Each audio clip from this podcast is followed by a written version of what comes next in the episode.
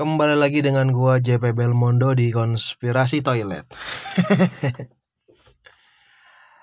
uh, malam ini gua mau ngobrol sama lu semua tentang hal yang menurut gua penting untuk dibicarakan uh, dewasa ini. Gila dewasa ini. Hal yang sebenarnya menjadi suatu hal yang di Indonesia itu diabaikan yang bahkan di negara lain pun menjadi hal yang sangat teramat sangat penting. Nah ini yang aneh, kenapa? Kenapa gue pengen tiba-tiba bahas hal itu? Atau apakah hal yang pengen gue bahas ini? Uh, semua berawal dari uh, eh, gue ngobrol sama teman gue, salah satu sahabat gue, nge-DM di Instagram. buat yang belum tahu apa Instagram gue, silahkan follow at underscore belmondo uh, yang pengen temennya follow gue silahkan suruh temen lu follow at jp underscore belmondo. Gue akan sangat senang sekali mendapatkan uh, banyak teman-teman baru. Anyhow uh, eh, gue ngobrol sama seorang sahabat gue gue nanya kira-kira gue ngobrol apa lagi ya? Kayaknya banyak yang gue udah gue omongin. Banyak baru ge. Lima rekaman ya apa lima episode Kemudian dia ngomong begini.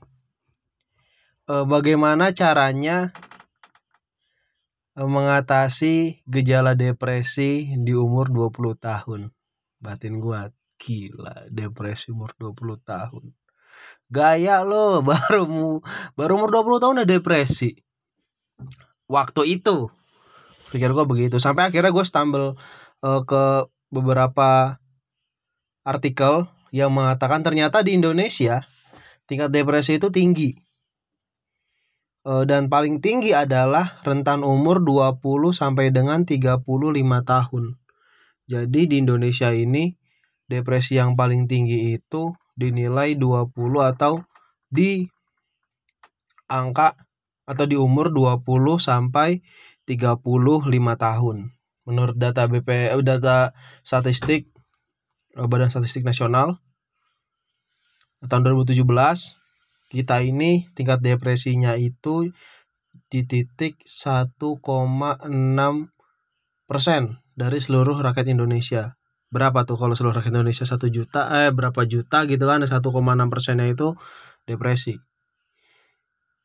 Mungkin kecil hitungannya ya 1,6 itu kan nggak nyampe 10 kecil. Tapi kalau yang ada di kalau nilai totalnya 100 persennya itu 100 ribu satu persennya itu 100 ribu bagi 100 Kok jadi bego matematika sih? Kira-kira seribu lah.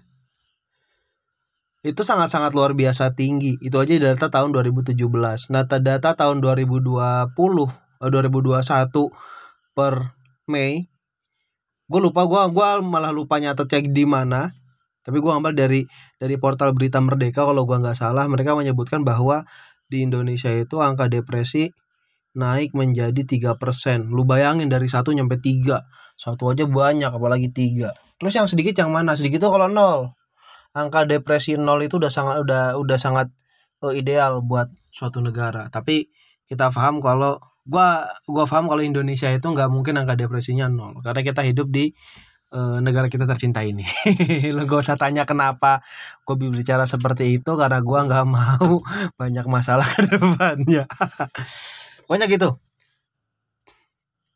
Dari tiga persen ini gue ngomong kosong kali ya kalau ngomong tiga persen tiga persen tapi gak ngasih uh, dasar ntar bisa lu cari sendiri ntar gue juga cari sendiri kalau kalau ternyata gue nemu nanti gue masukin di deskripsi. Kalau enggak lu anggap aja masih 1,67 persen.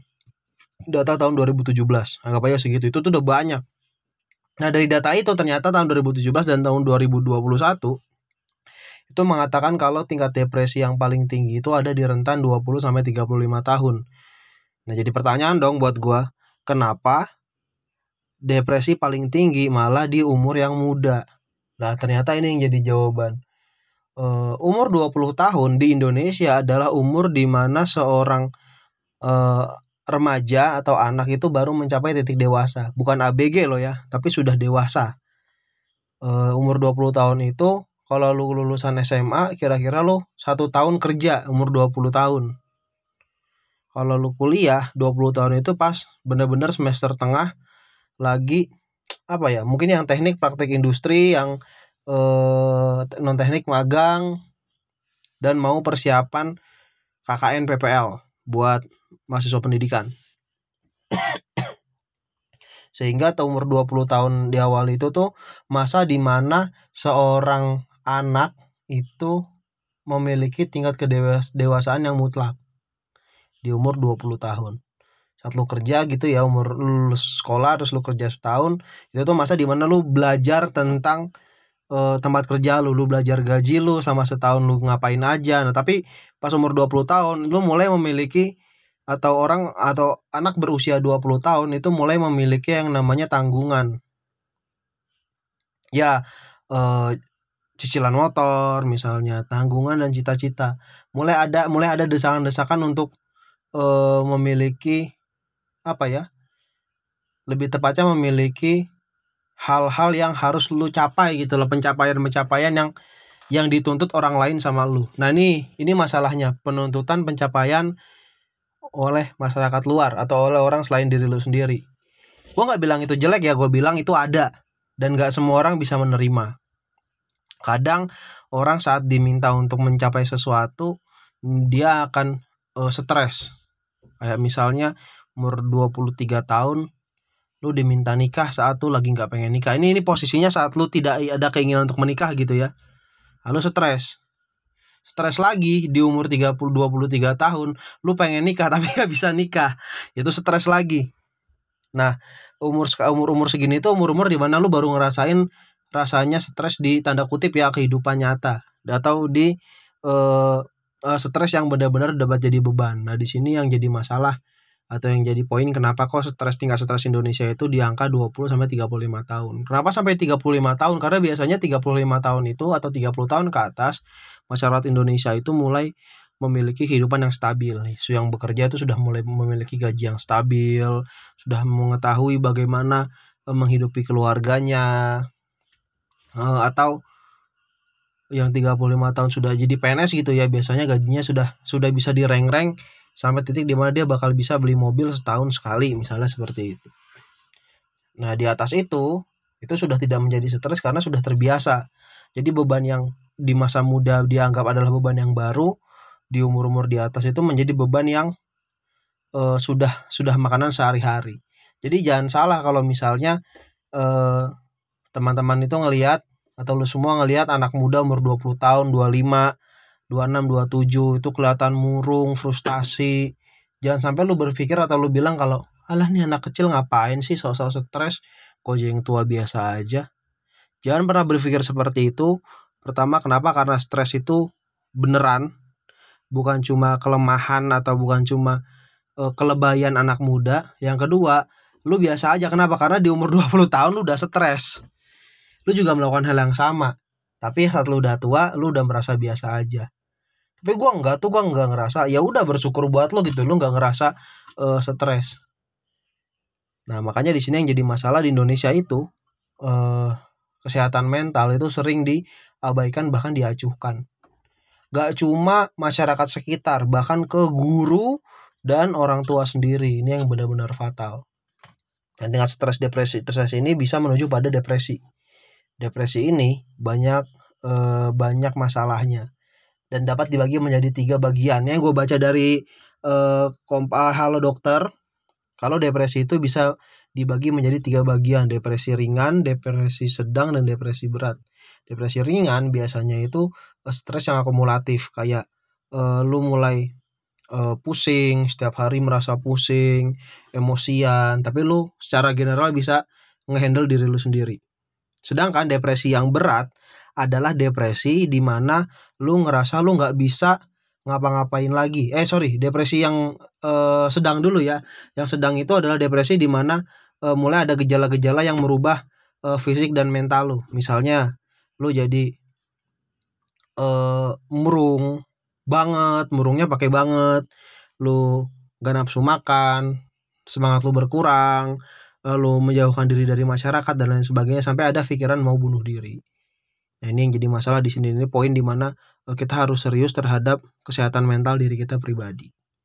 depresi berat adalah tingkat depresi di mana lu sudah mungkin sudah dan mungkin gagal melaksanakan bunuh diri nah itu udah udah diwajibkan untuk eh, masuk ke fasilitas kesehatan mental sudah digolongkan sebagai eh, ODJ atau OGD eh, mohon maaf ya gua gua lupa istilahnya apa maksudnya orang dengan gangguan kesehatan eh, jiwa ODGJ atau ODJ gitu uh, yang pasti itu adalah orang-orang yang memiliki gangguan kesehatan uh, yang harus diselamatkan dan kita embrace untuk bantu supaya dia bisa keluar dari gangguan tersebut. Nah, buat orang-orang yang mendengar nih, lu semua yang mendengar yang mungkin merasa kalau merasa kalau lu punya teman stres, lu teman satu kantor kerjaannya sama terus dia stres dari lebih stres daripada lu atau lu punya teman satu kampus yang perasaan e, tugas kita sama kerja kita sama bahkan gue lebih rajin tapi kenapa dia stres? Jangan pernah berpikir kalau stresnya dia itu adalah hal yang lemah akibat mentalnya yang buruk atau jangan pernah berpikir alah dia aja lebay. Tidak seperti itu. Kesehatan mental itu sangat penting. Karena pertama lu nggak tahu apa yang dia rasakan di kehidupannya. Lu nggak tahu beban dia gitu loh. Bisa aja uh, lu satu kelas dalam kampus gitu kan kerjaan lu sama tapi dia punya beban lain di uh, luar kampus. Atau bisa jadi dia punya gangguan yang nggak lu terima. Mungkin keluarganya kenapa kenapa mungkin uh, dia pernah mengalami trauma atas hal yang lu nggak pernah rasain. Atau mungkin kapasitasnya memang tidak setinggi uh, lu gitu loh. Sehingga lu nggak punya hak atau lu nggak ber uh, lu nggak punya uh, kekhususan untuk bisa bilang kalau alah lu aja yang lemah man up dong. Nah itu itu sangat salah itu sangat salah. Uh, gua ingetin sekarang dan gua ingetin terus menerus supaya uh, usahakan untuk lu jaga kesehatan mental lu dan orang-orang di sekitar lu. Dengan seperti ini nih mungkin ada beberapa orang yang akan berpikir kalau Alah kalau gue lu biasain kayak gitu ya orang begitu lu biasain ntar dia bakal kelewatan. Ntar dia bakal apa ya sok-sok sakit. Nah pikiran seperti itu yang menandakan kalau sebenarnya yang nggak waras itu lu bukan dia. Kenapa? Karena kesehatan mental itu nggak bisa dilihat. Orang Indonesia itu entennya atau orang Indonesia itu melihat sakit itu dari kelihatan fisiknya. Melihat sakit. Luka baru dibilang sakit. Uh, pucet baru dibilang sakit. Cowok breakdown depresi sampai dia nangis dibilang cengeng itu masalah. Kayak cowok boleh nangis kok. Kalau lu uh, kalau nangis itu bisa meringankan beban lu ya lu nangis aja nggak jadi masalah bahkan bagusnya ya sebagai seorang manusia ya nggak ada uh, batas yang mengatakan lu nggak boleh melakukan sesuatu yang lu butuhkan. Kalau memang eh, apa ya lu merasa stres ya lu ungkapin aja. Atau lu cari eh, pengobatan-pengobatan lain gitu. Nah maka khusus malam khusus untuk malam ini gue pengen bacain gejala-gejala eh, depresi yang umum terjadi pada manusia atau pada orang dewasa gitu ya karena di sini rentan umurnya itu 20 sampai 35 tahun. Karena dewasa dari 20 ke atas. Gue bacain aja e, pertama-tama gue bacain supaya supaya lu bisa tahu orang-orang di sekeliling lu apakah orang-orang di sekeliling lu memiliki e, gejala depresi yang umum. Ingat ya ini umum ya yang berarti orang bisa kena bisa enggak. Dan atau ataukah lu sendiri punya gejala yang sama. Kemudian kalau lu punya gejala yang sama jangan dulu eh, apa ya jangan dulu menjudge seseorang untuk seperti itu gitu kayak lu punya teman terus lu lihat gejalanya lu depresi kan lu depresi kan? Terus tunjuk tunjuk itu enggak enggak gitu. Itu suatu kebodohan. Uh, temenin dia coba cari uh, cara supaya lu bantu dia dia punya kesulitan apa enggak kemudian dia uh, apa yang bisa lu bantu buat dia dan usahakan uh, supaya dia menemui fasilitas kesehatan mental psikiater ataupun dokter ini gue bacain gejala depresi dari segi psikis. Jadi ada segi psikis, ada segi mental atau ada segi fisik. Sorry, psikis dan fisik. Pertama gejala depresi dari segi psikis. orang yang mengalami depresi itu memiliki gejala depresi dari segi psikis antara lain suasana hati yang memburuk secara drastis, moody, merasa sedih terus-menerus. Kemudian dia merasa putus asa, merasa tidak berharga dan tidak berdaya tidak minat melakukan apa pun, dan sering menangis terseduh-seduh.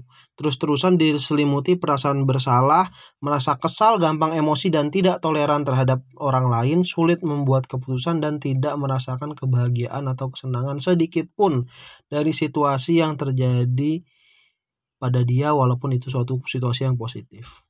Ditambah dia selalu merasa cemas dan khawatir serta berpikir untuk bunuh diri atau melukai diri sendiri. Kalau lu merasa lu memiliki bagian dari yang tadi ya eh, coba cari pertolongan ke ke fasilitas kesehatan atau coba lu curhat sama orang tua lu dan teman-teman lu gitu. Dan ya uh, help yourself lah. Tapi kalau lu punya teman yang lu rasa dia memiliki ciri-ciri tadi ya tolong lu bantu dia. Coba coba dekat dengan dia. Kemudian Eh, beranikan dia kasih semangat dia untuk mencari uh, bantuan di fasilitas kesehatan mental. Sedangkan gejala secara depresi secara fisik secara fisik lu bisa ngeliat tapi ingat ya ini umum. Jadi nggak semua orang e, merasakan hal seperti itu.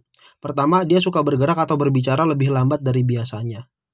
Kadang berbicara lebih cepat dari biasanya kemudian banyak makan atau justru malah malas makan. Jadi orang yang depresi tanya kalau nggak dia nggak makan sehari dua hari itu nggak makan atau malah tiba-tiba lu lihat dia makannya full tiba-tiba gendut. Lu nggak ketemu sebulan beratnya naik 20 kilo gitu. Ayo wabah.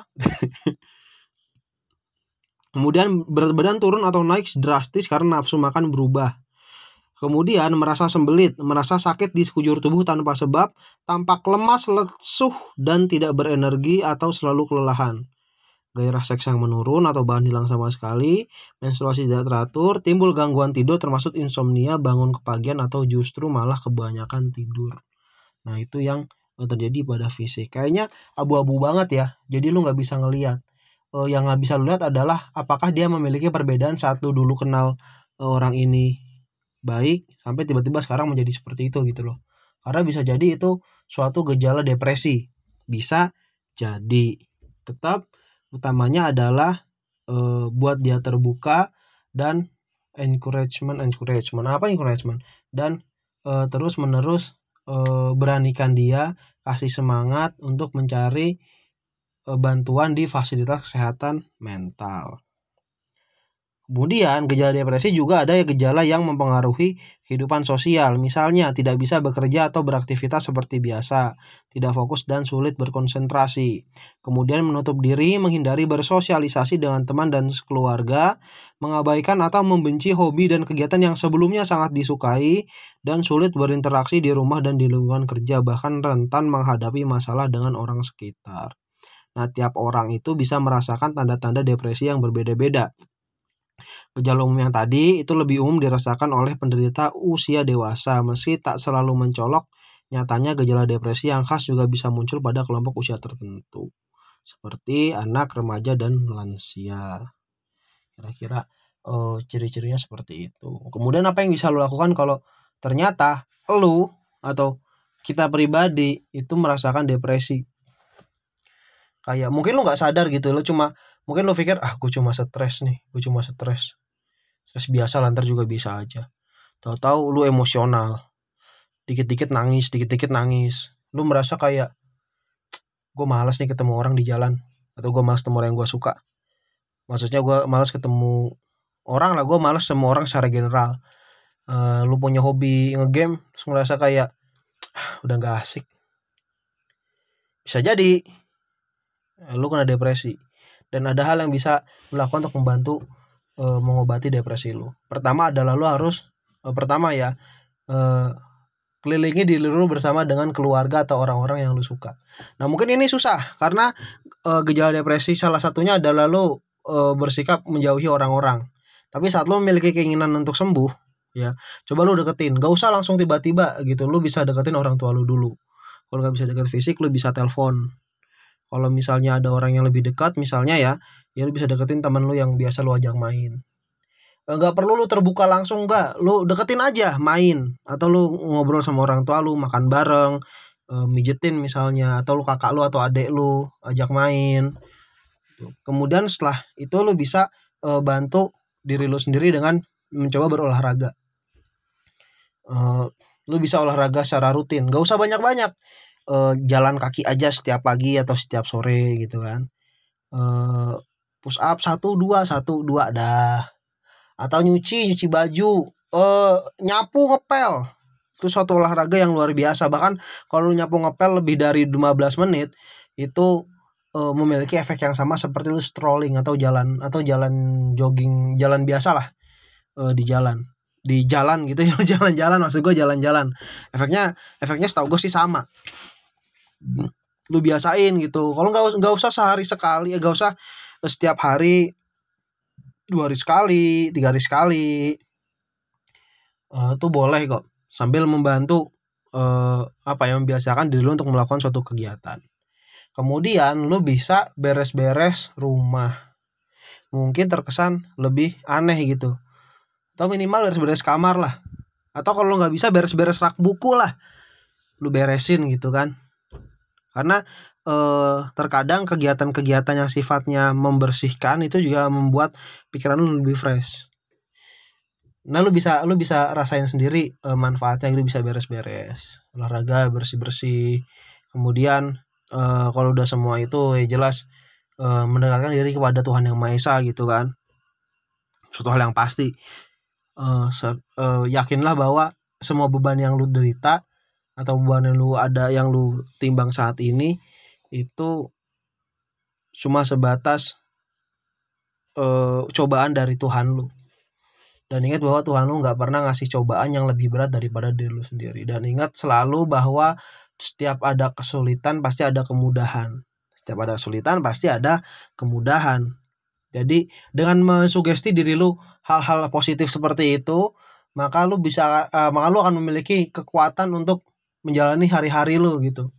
Ditambah lu dengan sholat misal lu ngaji lu ke gereja lu lu berdoa lu ke vihara gitu kan.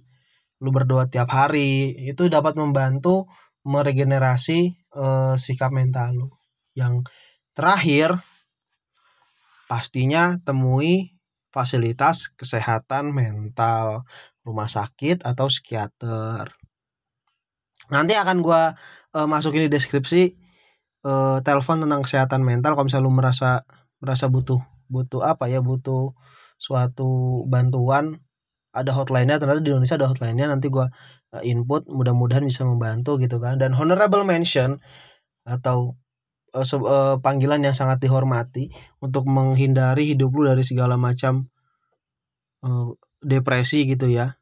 Khususnya buat laki-laki berhenti coli ini hal yang penting. Straight out hentikan masturbasi. Uh, kalau lo nggak bisa kurangin. Berapa lama? Atau berapa banyak gue kurangin sampai habis. Bertahap sampai habis.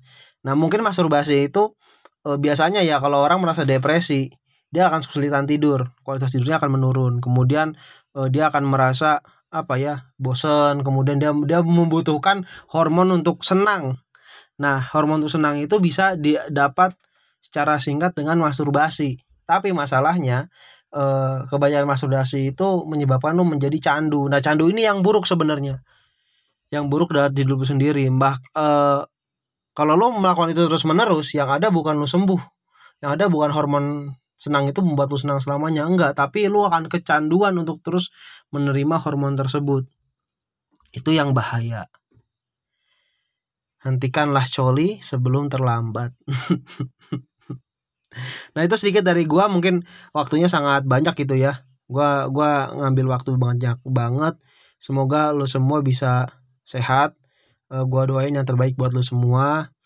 Uh, ingat uh, mengingatkan tentang kesehatan mental tidak harus di minggu kesehatan mental atau bulan kesehatan mental atau hari kesehatan mental nasional. Mengingatkan kesehatan mental harus dilaksanakan setiap hari di setiap waktu Jangan sampai orang Indonesia banyak yang stres. Selalu ingat kata-kata gue, jangan bunuh diri dulu, jangan mati dulu. Kalau mungkin saja saat ini lu nggak bisa nemuin orang lu cinta, tapi mungkin aja orang yang cinta lu udah nemuin lu saat ini juga gue JP Belmondo selamat malam